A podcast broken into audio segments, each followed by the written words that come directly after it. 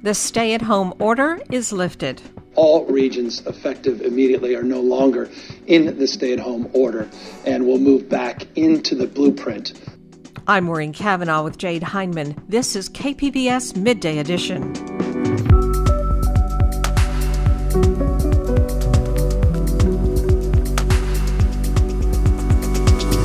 Purple tier restrictions return to San Diego. So we are going to be in the purple tier starting today. The most significant parts of that is outdoor dining, personal services, hair salons, barber shops, massage, tattoo. We'll get an update on today's wild winter weather in San Diego and hear about an effort to make San Diego's federal juries more diverse. That's ahead on Midday Edition.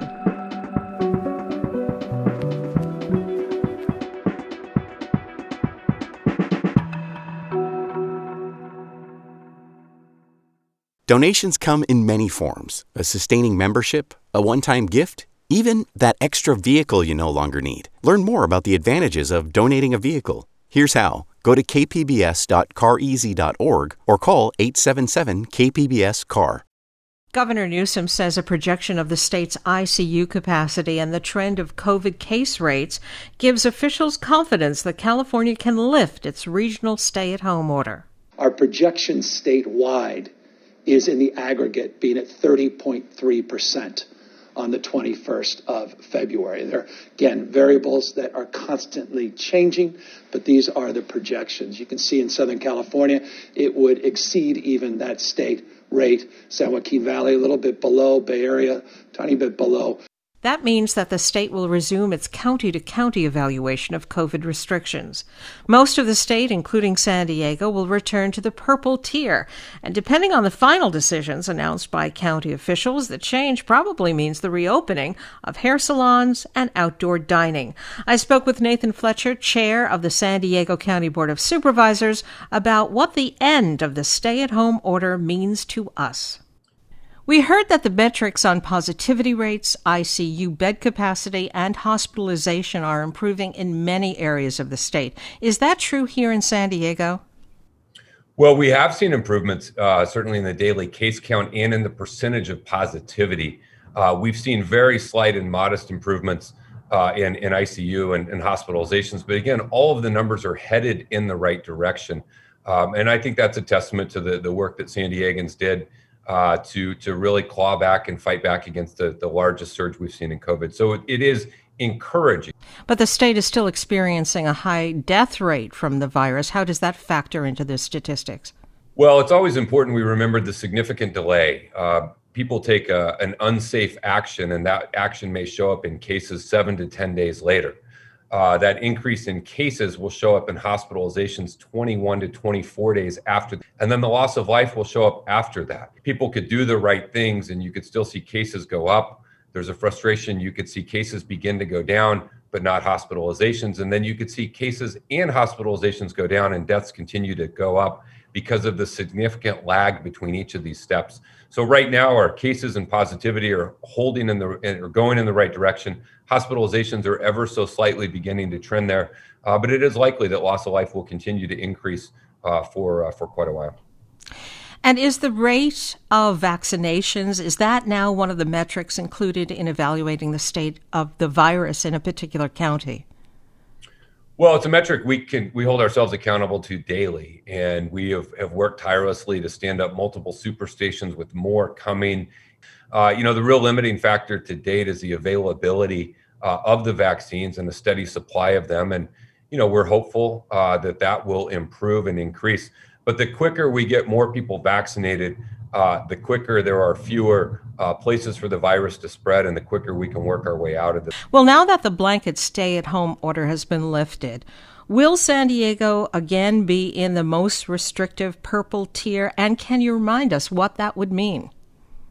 So we are going to be in the purple tier uh, starting today. Uh, the, the most significant parts of that is outdoor dining is allowed, uh, along with personal services uh, can operate. Uh, that's your your hair salons and, and uh, barber shops, massage, tattoo, uh, various components like that. Um, and so we will go back in that purple tier um, and we'll basically return to where we were prior to the regional stay at home order, uh, where every week we will assess our case rates. uh, and and begin to work to go down to that next tier, which is red. But I want to caution our, our case rates are still uh, quite high, and, and we are a, a, a, long way away from descending into the red tier, uh, which is what we got ourselves uh, down into uh, last fall. What kind of latitude does San Diego County have in controlling reopenings under the purple tier? Well, San Diego can be more restrictive uh, than what the state of California allows, but cannot be less restrictive. And so, what is allowed for us right now is, is to move into the purple tier. Uh, our public health uh, experts, our doctors, scientists think that that is okay given the general trajectory of where we are uh, to uh, to move into that purple tier. But again, we we really continue to plead the public that our, our case numbers are still very very high and, and there's still tremendous strain on our healthcare system. Uh, and so we really continue to uh, to you know Im- implore the public to follow the public health measures, wear a mask, physically distance from non-household members, you know, avoid these high risk settings, and let's continue the trajectory uh, that we're presently on. There was a concern that San Diego, even most of California, perhaps opened up too soon early last summer, bringing on a new wave of the virus. Is that something you're also thinking about right now? Um, I shared that concern uh, both both last year as we headed into the summer and again in the fall uh, as we went into the tiered system. And so it, it is it is always uh, something that is is certainly on my mind and something I, I think greatly about. Uh, I think outdoor dining can be done safely and responsibly. Uh, and I think that the personal care services, again, if they follow the health protocols, um, you know, can also be done uh, reasonably safely. And, and hopefully this can alleviate a little bit of pressure um, on, on, on some of those entities. But, you know, I'm very mindful that COVID remains with us. And even though every day we're vaccinating more people, it is still a very small percentage of the total. And so we haven't yet seen real substantive relief from COVID due to vaccinations. And so we can't lose our focus on on battling COVID and adhering to the orders and measuring every day where we are, uh, while we also embrace and celebrate the opportunity that the vaccination's arrival presents to us. I want to just ask a closing question, if I may. The state has announced that the eviction moratorium, which was just extended by the federal government to the end of March, will be extended in California until June 30th. Do you think that's a good idea? I do. We, we don't want people to uh, be put out on the street uh, because they're experiencing hardships surrounding COVID. We don't want to further complicate an already very serious uh, crisis of, of, the unsheltered. But I think it's vitally important that we also move forward. And as a county, we are moving forward uh, with expansions and extensions of rental assistance uh, because it's also not fair to uh, landlords uh, to have you know no one can can pay the rent, but they they still have to pay their bills. And so we will be moving forward with rental assistance programs to continue those on a similar trajectory, uh, so that individuals who've been impacted by COVID uh, won't be evicted, but there also is a mechanism by which uh, they can help help pay the rent. And I think the two of those really do have to go together. I've been speaking with the chair of the San Diego County Board of Supervisors, Nathan Fletcher. Supervisor Fletcher, thank you very much. Thank you for having me. The wind is howling, rain and snow are falling, and even hail is pelting some parts of San Diego County today. The winter storm closed the Petco vaccination site this morning. It also knocked out power to 1,700 SDG&E customers before dawn in areas scattered across the county. Alex Tardy, a meteorologist for the National Weather Service in San Diego County, joins us now. Alex, welcome. Thanks for having me on.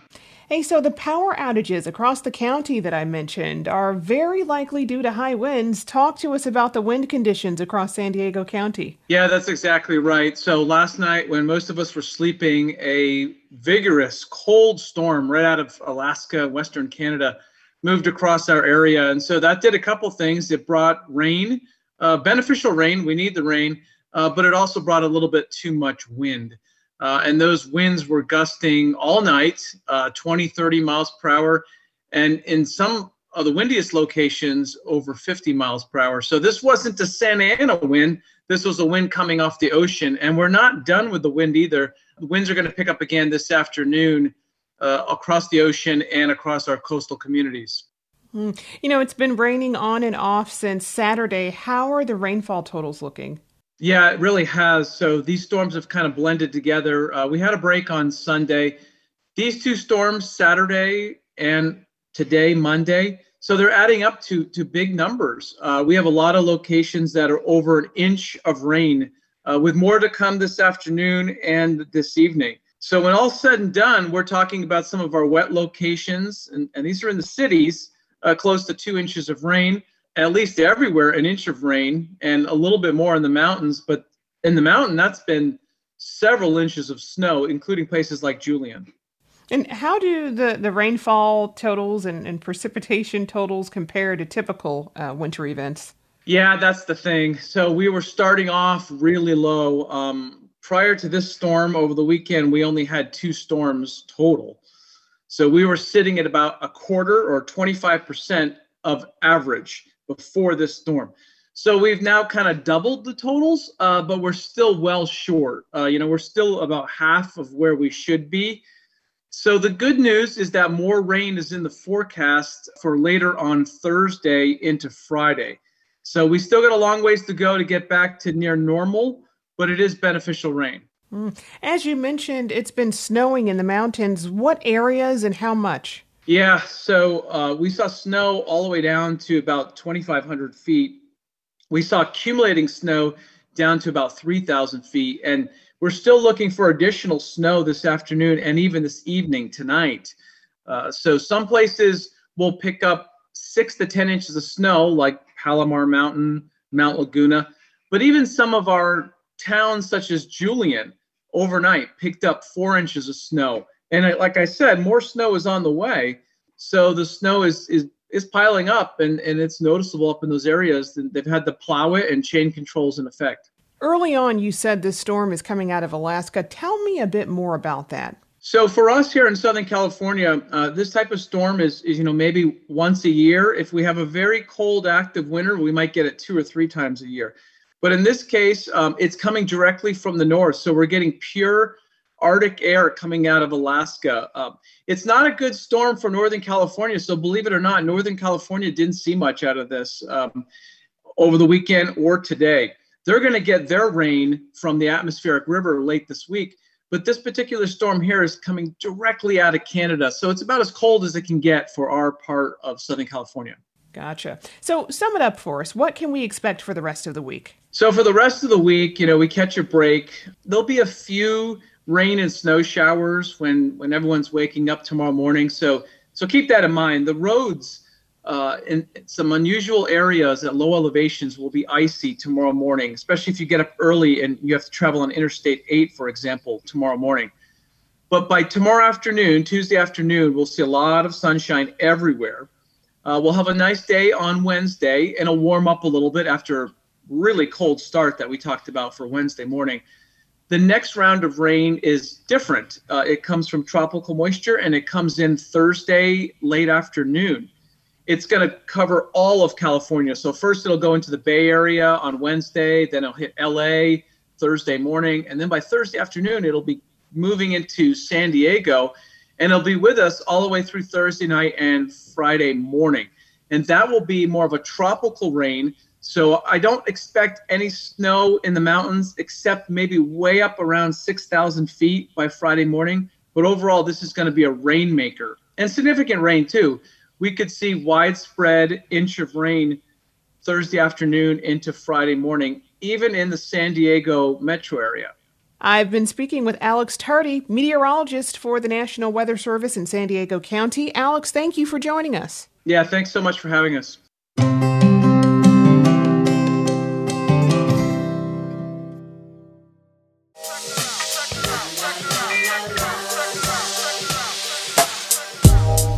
Hey, hey, hey, this is Parker Edison, host of the Parker Edison Project on KPBS.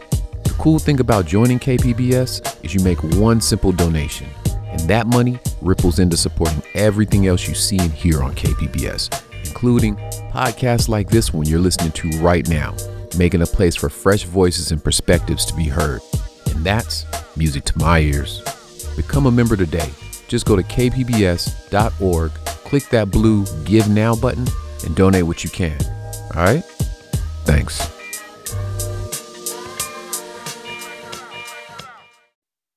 This is KPBS Midday Edition. I'm Maureen Cavanaugh with Jade Hindman. The speed of California's vaccine rollout remains one of the slowest in the nation. Can it be done faster? Some volunteer tech workers with ties to Silicon Valley certainly think so. KQED science reporter Leslie McClurg explains. A few weeks ago, Tim Schwartz was watching the nightly news. New guidelines will be issued today that will expand vaccine eligibility to Schwartz suddenly qualified for a shot. He's a 67 year old resident of San Francisco, but he had no idea how to get one. Nobody's calling me, emailing me, telling I'm eligible for anything. He checked his doctor's office, but they weren't vaccinating people his age. So he went down to his local pharmacist and asked if they were offering shots. And he said no. Uh, he had heard from corporate, Walgreens corporate office, that they might in the future get it. Schwartz started scouring the internet, but to no avail. Even California's public health website didn't provide any links to drive up sites, walk up appointments, or even a help desk. Oh, it's frustrating that in one of the most tech savvy cities in the most tech savvy country in the world that this kind of information is not available to the residents. The state promises a user friendly solution soon. But Patrick McKenzie isn't waiting around. He's a tech worker based in Tokyo with ties to California. He was floored that vaccines were sitting on shelves rather than saving lives. So I tweeted out on Twitter and said, one of the best things that I could imagine a technologist spending time on right now is calling the places that could have the vaccine and putting who says yes in a single place. The call to arms roused many of McKenzie's followers, which is 100,000 people. A group of really smart folks started designing a dashboard immediately. A few hours later, Mackenzie checked in on his friends. This is all fantastic. You know, just one thing though, when you're when you're doing the call center management, I, I have some suggestions. And then one thing led to another. They launched a website the next morning. Less than a week later, 250 volunteers were calling hundreds of doctors and pharmacists across the state every day. One afternoon, they found 60 new places offering shots just in Los Angeles. Their dashboard, called Vaccinate CA, offers up to date information about where supplies exist, who qualifies, and how to make an appointment. Similar efforts are underway in Michigan, Georgia, Pennsylvania. Throughout the pandemic, private citizens have crowdsourced everything from COVID case tallies to behavior risk calculators. If you go to those sites, you get much more accurate data in a more timely way than even the federal government's delivering, at least today. Dr. Georges Benjamin is the executive director of the American Public Health Association. I think this citizen engagement is here to stay. But he says crowdsourcing can't solve everything.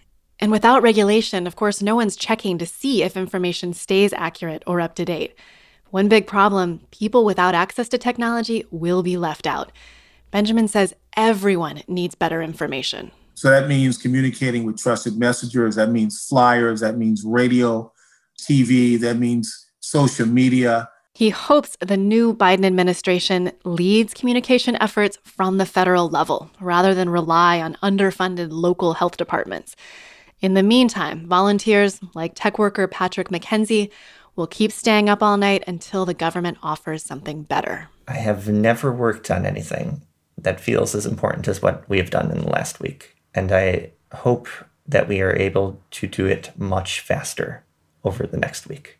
He wants to connect as many people to as many vaccines as fast as he can. That was KQED science reporter Leslie McClurg. Even with efforts to get teachers in higher priority groups for the COVID vaccine, schools may not be reopening anytime soon, and maybe not even this school year. KPBS education reporter Joe Hong joins us now to talk about what needs to happen to get students back in the classroom. Joe, welcome. Hey, Jade. Thanks for having me. So, even if teachers are able to get vaccinated in the coming months, there's still no guarantee that widespread in person learning will resume. Why is that? It's mostly because of the way that the the teachers unions and the school districts have uh, reached an agreement of when they'll reopen and uh, reopening dates are tied to the case rates in the community rather than vaccinations. So um, even if teachers are vaccinated, there is a huge concern that you know case rates will will continue to to stay up because students and other members of the community will not get their vaccines until until after teachers get theirs.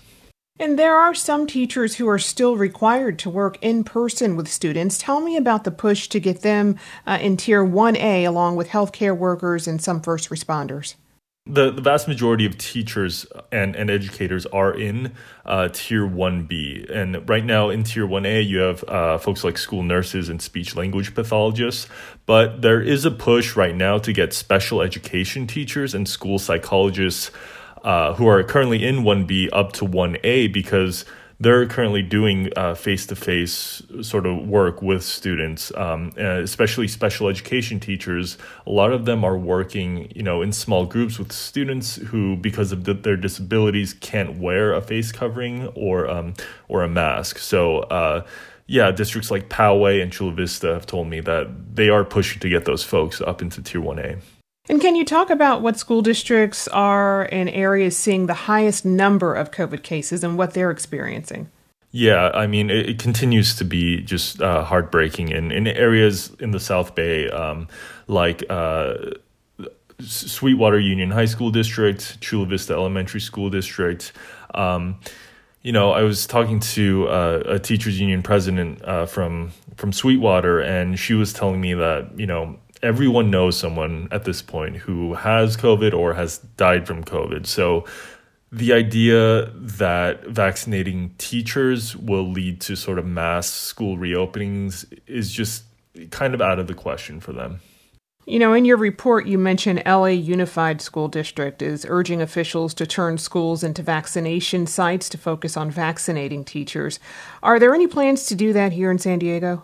No, there there aren't, and none of the, the school district officials here are sort of you know making those calls or um, urging the county to sort of coordinate with them.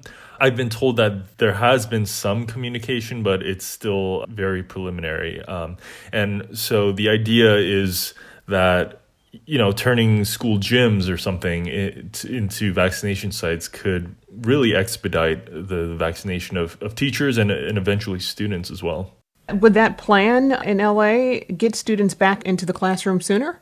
That's certainly the hope. So once teachers are are vaccinated, if they could transition into vaccinating students eventually, that that would that would definitely get schools reopened sooner. What are school districts here saying about what needs to happen before schools can reopen?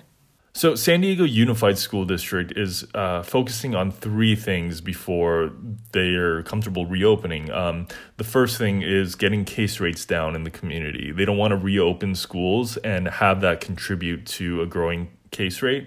Uh, the second thing is mass regular testing at, on, on school campuses. So this would be like biweekly testing for all students and staff who are on campuses. And then the third thing really is vaccines. They really want to see all those pieces come together and they're not really seeing uh, vaccinations as sort of, you know, the silver bullet to reopening schools. Well, do any local school districts feel optimistic about reopening this school year? You know, no one at this point wants to wants to make any predictions right now just because of the way things have gone back and forth so much in the past year uh, when it comes to school reopening. Um, it seems less and less likely that schools reopen this school year, but there are conversations about um, summer school for all students this year just to make up for the learning loss. And it seems more likely that more students will be able to return to campus safely in the summer months. I've been speaking with KPBS education reporter Joe Hong. Joe, thank you very much. Thanks for having me. When a new administration takes power in Washington, there's usually a shakeup among federal prosecutors around the nation. Up in LA, for instance, the U.S. attorney appointed by former President Trump has just resigned. But here in San Diego, there's a more fundamental issue about federal court procedure that's coming under fire. The U.S. District Court for the Southern District of California has published its plan to increase the diversity of jurors. But critics say the proposal will not correct a racial imbalance that has existed for decades. Joining me is Voice of San Diego reporter Maya Srikrishnan. And Maya, welcome to the program. Thank you so much for having me. Maya, the court's plan was submitted for public comment last month. What kind of reaction did it get? So, several different groups, including a group of federal defense attorneys who work in the district, um, community organizations, and then law professors and social scientists from around the country, all submitted letters expressing concern that the district was not doing several best practices to help diversify its juries and ensure that they're actually representative of the community that it's serving.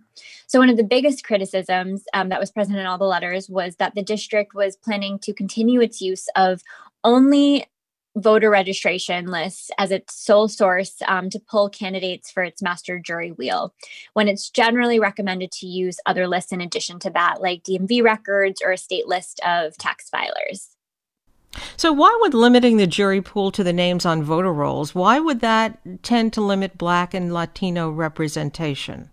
So, voter registration including in San Diego County, tends to skew older and it tends to skew white. So that leaves out a lot of people and not just Black and Latinos, but also even, you know, some younger white people and um, Asians.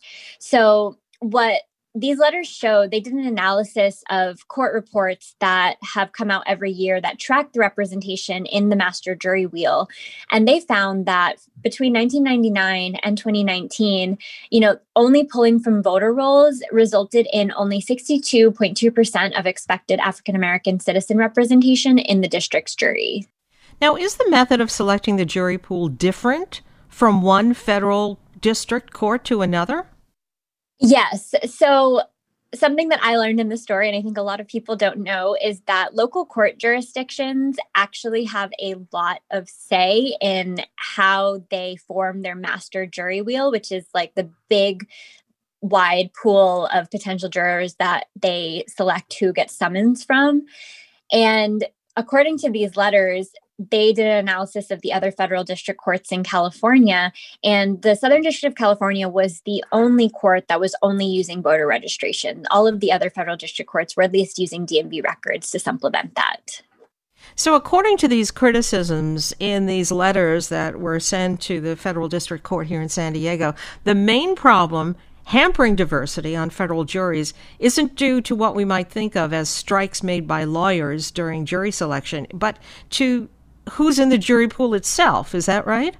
Well, I think all these experts think that those strikes are problematic as well. Um, but their point was sort of that a lot more attention is given to the strikes and less attention is given to the fact that there are skewed numbers of people coming into that jury selection process to e- before you even get to the strike process. So the people who are getting summons, the people who are arriving at the courthouse to potentially be selected, those groups are also not representative of the actual community. And if that's not representative, then you can't even, you know, get to the next phase um, and have it be potentially fair. How long have critics here been concerned about the lack of diversity on federal juries? So I think it's been an issue for quite a while, um, especially for defense attorneys and community organizations that represent some of the groups that often end up um, as defendants in these criminal proceedings. But I know back in 2017, several of these same organizations sent letters once again to the Southern District of California, basically requesting that they start adding DMV rolls and other records to supplement their master jury wheel list in addition to just using voter registration lists. So that's, you know, been a discussion for at least a couple of years now. Former San Diego County Public Defender Genevieve Jones Wright submitted her criticism to the Southern District with a commentary on why a diverse jury pool is essential. What did she have to say? Genevieve basically was saying that the jury pool really needs to represent the community, especially given who is in these proceedings in court. You know, people who do not have similar backgrounds to the defendants will have a different perspective on you know maybe why they committed the crime or you know their interactions with a police officer or things like that that someone who is maybe white and wealthier would have a different outlook on because they've had completely different experiences with police they you know maybe haven't had to have ends meet so you know, she felt that it was really important in order to commit to racial equality and justice and inclusion that the juries also be representative of the community. And has there been any reaction at all from the federal district about these criticisms?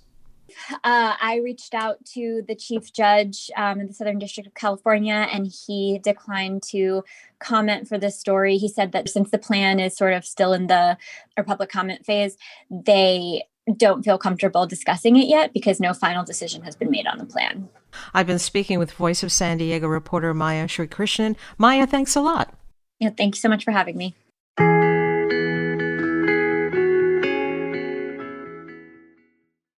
Record breaking wildfires in 2020 turned huge swaths of western forest into barren burn scars.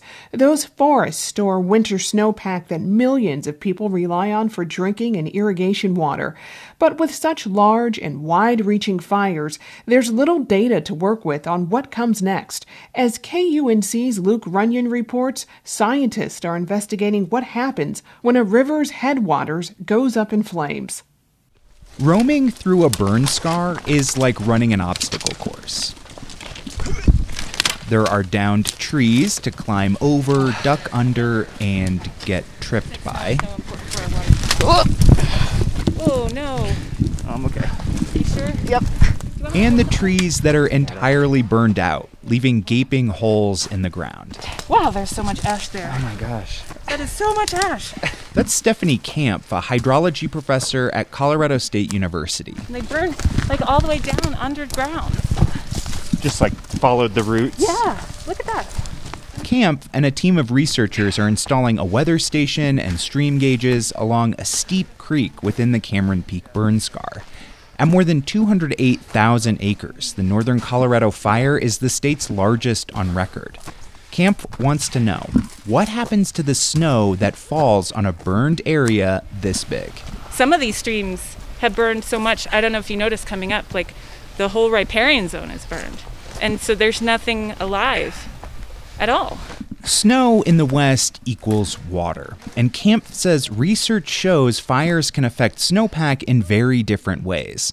With no trees, more snow accumulates on the ground. But the lack of tree cover also means it's more exposed to the sun, and in the spring, melting can become erratic. We're kind of in a brave new world when it comes to snow and wildfire. Anne Nolin studies geography at the University of Nevada, Reno. She says another side effect of fire is how it can change the composition of snow when it falls on the ground. It becomes darker, picking up charred bits of ash. And then all that black guck on the snow makes it melt a lot faster. Fires are an important part of forest ecology in the western U.S., but Nolin says the fires in 2020 were unprecedented. The scale that we're experiencing now, we actually don't know what the hydrologic impacts will be. That's because no two fires are alike. Gabrielle Boisramé is a researcher at the Desert Research Institute in Las Vegas.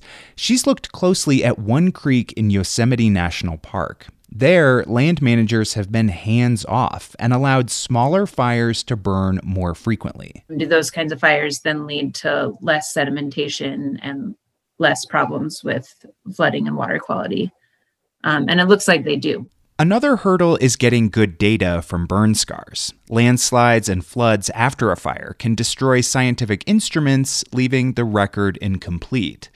But as fires burn bigger and hotter, Boisramé says there's a push for researchers to get into the field and understand how fire and water intersect. And so people are starting to realize that and starting to realize that like, we're working on such thin margins in terms of water supply in the West that no, we actually need to know. Okay, well, I guess I think we just ought to do this unless Yeah. we want to spend another day looking for more sites. After an hour and a half of scrambling through the Cameron Peak burn scar, researcher Stephanie Kampf and her team have found a location for their weather station and begin staking it into the burnt ground. Kampf says it can be easy to think of wildfires as singular, acute events that displace people from their homes and choke the air with smoke until they're put out. But when it comes to snowpack and water supplies, the impact can last for decades. And so when those areas get stressed by something like a whole series of severe wildfires, then we're talking about affecting the water supply of not just that area. But the entire water supply of the West, since most of our region's rivers start in relatively small, snowy forests. I'm Luke Runyon in Poudre Canyon, Colorado. This story is part of ongoing coverage of the Colorado River, produced in partnership with public media station KUNC in northern Colorado with financial support by the Walton Family Foundation.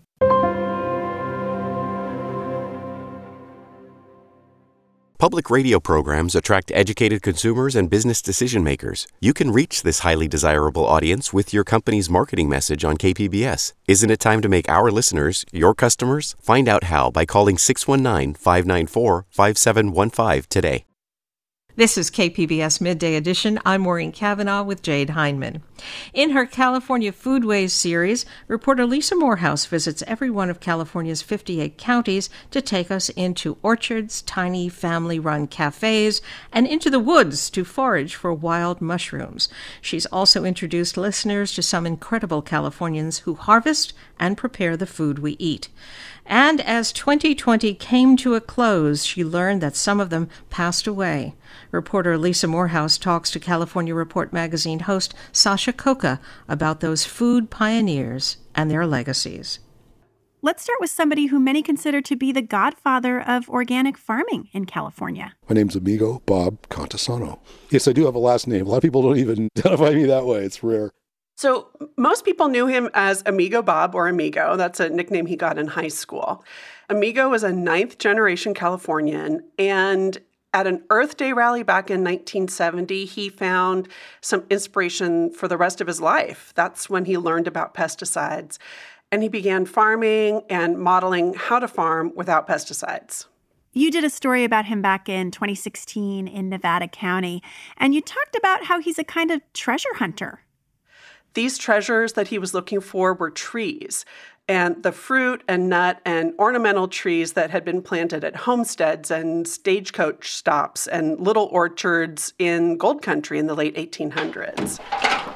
When I meet with Cantisano at his house outside Nevada City, he straps a ladder on his car, tosses bags in his trunk, and takes me on a tour.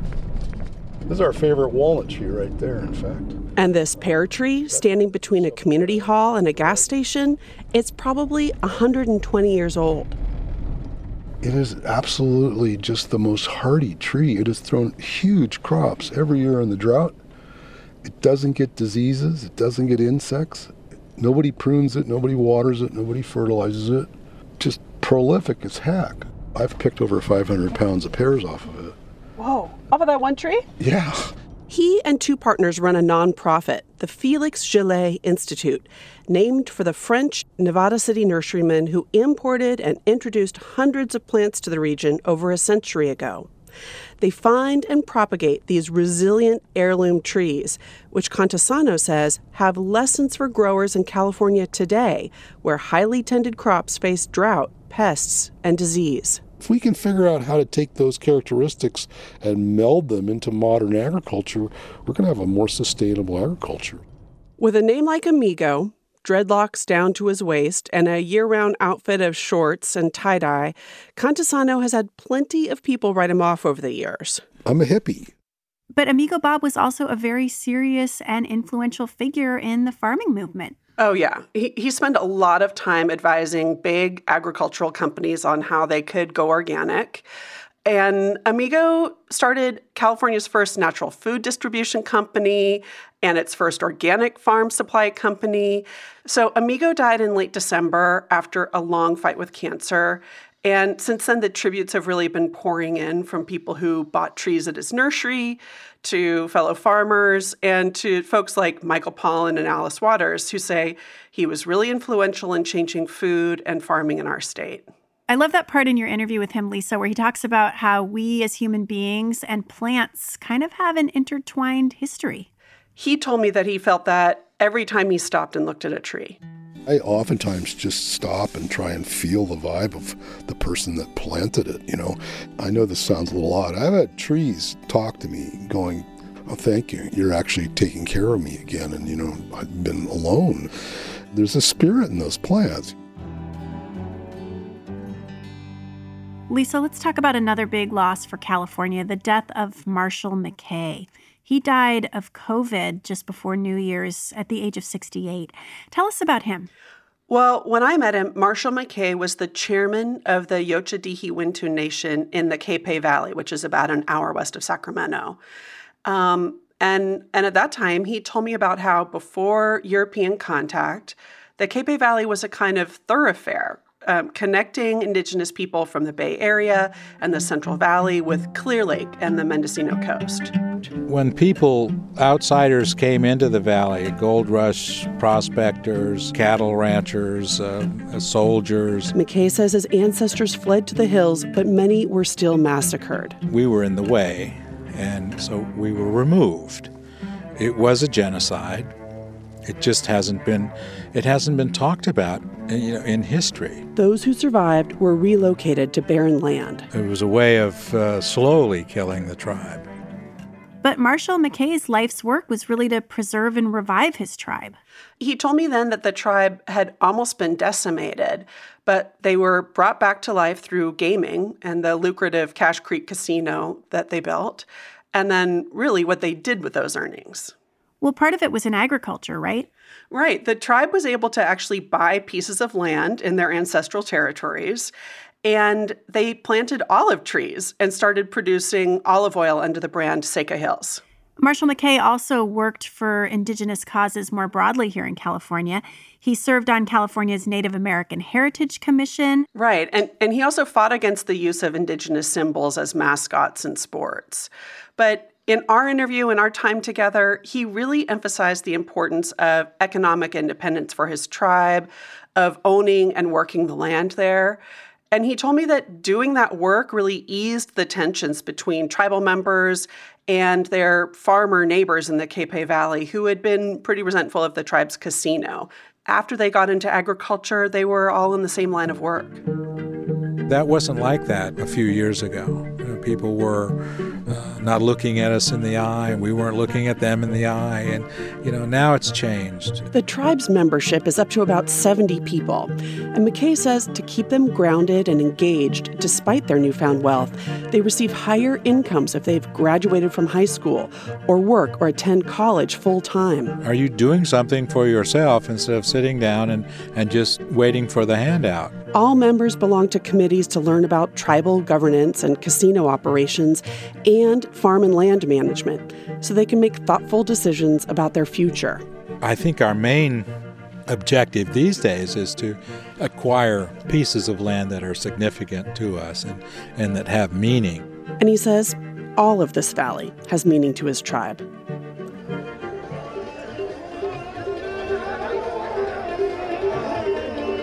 Finally, Lisa, you learned that another farmer you profiled from Sutter County also passed away toward the end of last year. Yeah, I met Mohinder Singh Ghag at a Sikh festival in Yuba City called Nagar Kirtan. It's a multi day festival and a parade which centers around the Sikh temple there. There's more recognition that we are a community living here. And then since then, it's been going on bigger and bigger every year. 80,000 people, a, a, lot of them are Sikhs for sure, but plenty of other Californians, come to Yuba City every year for this celebration. You got to spend some time on Mohinder's farm. Let's play a clip from that part of your story. At 86, he still farms on his property in Live Oak, just outside Yuba City. Today, he's overseeing the kiwi harvest, but for most of his life here, Ghag grew peaches. Colder nights, when temperature dropped, silence prevailed Here's where I tell you that in addition to being a farmer, Mohinder Ghag's a bit of a poet with a number of books published in Punjabi. If my trees survive the frosty night, I will forget all the pain. I'm a peach farmer. he talked about being one of the few men in the area wearing a turban when he came to the U.S. in the 1960s. It helped me a whole lot, the turban. I just really remember that I did a double take when he said this, just knowing about all of the hate crimes that the Sikh community have endured in California. I asked him a bunch of questions about isolation and discrimination, but Mohinder just insisted that his turban opened doors. And he was a man who really dove into civic life and connecting with the community. And he was even a delegate to the Democratic Party. And tragically, he died after a tractor accident on his farm last October. Yeah, that's right. His grandson wrote me soon after and told me that at age 89, he was still farming every day until the accident. And here's something else that he wrote. He said, Amid our own fears about everything happening in this country, my grandfather always reassured us that our home gives us back all the love we put into it. Very appropriate words to come from a farmer, no? That was California Foodways reporter Lisa Morehouse speaking with the California Report magazine host Sasha Khokha.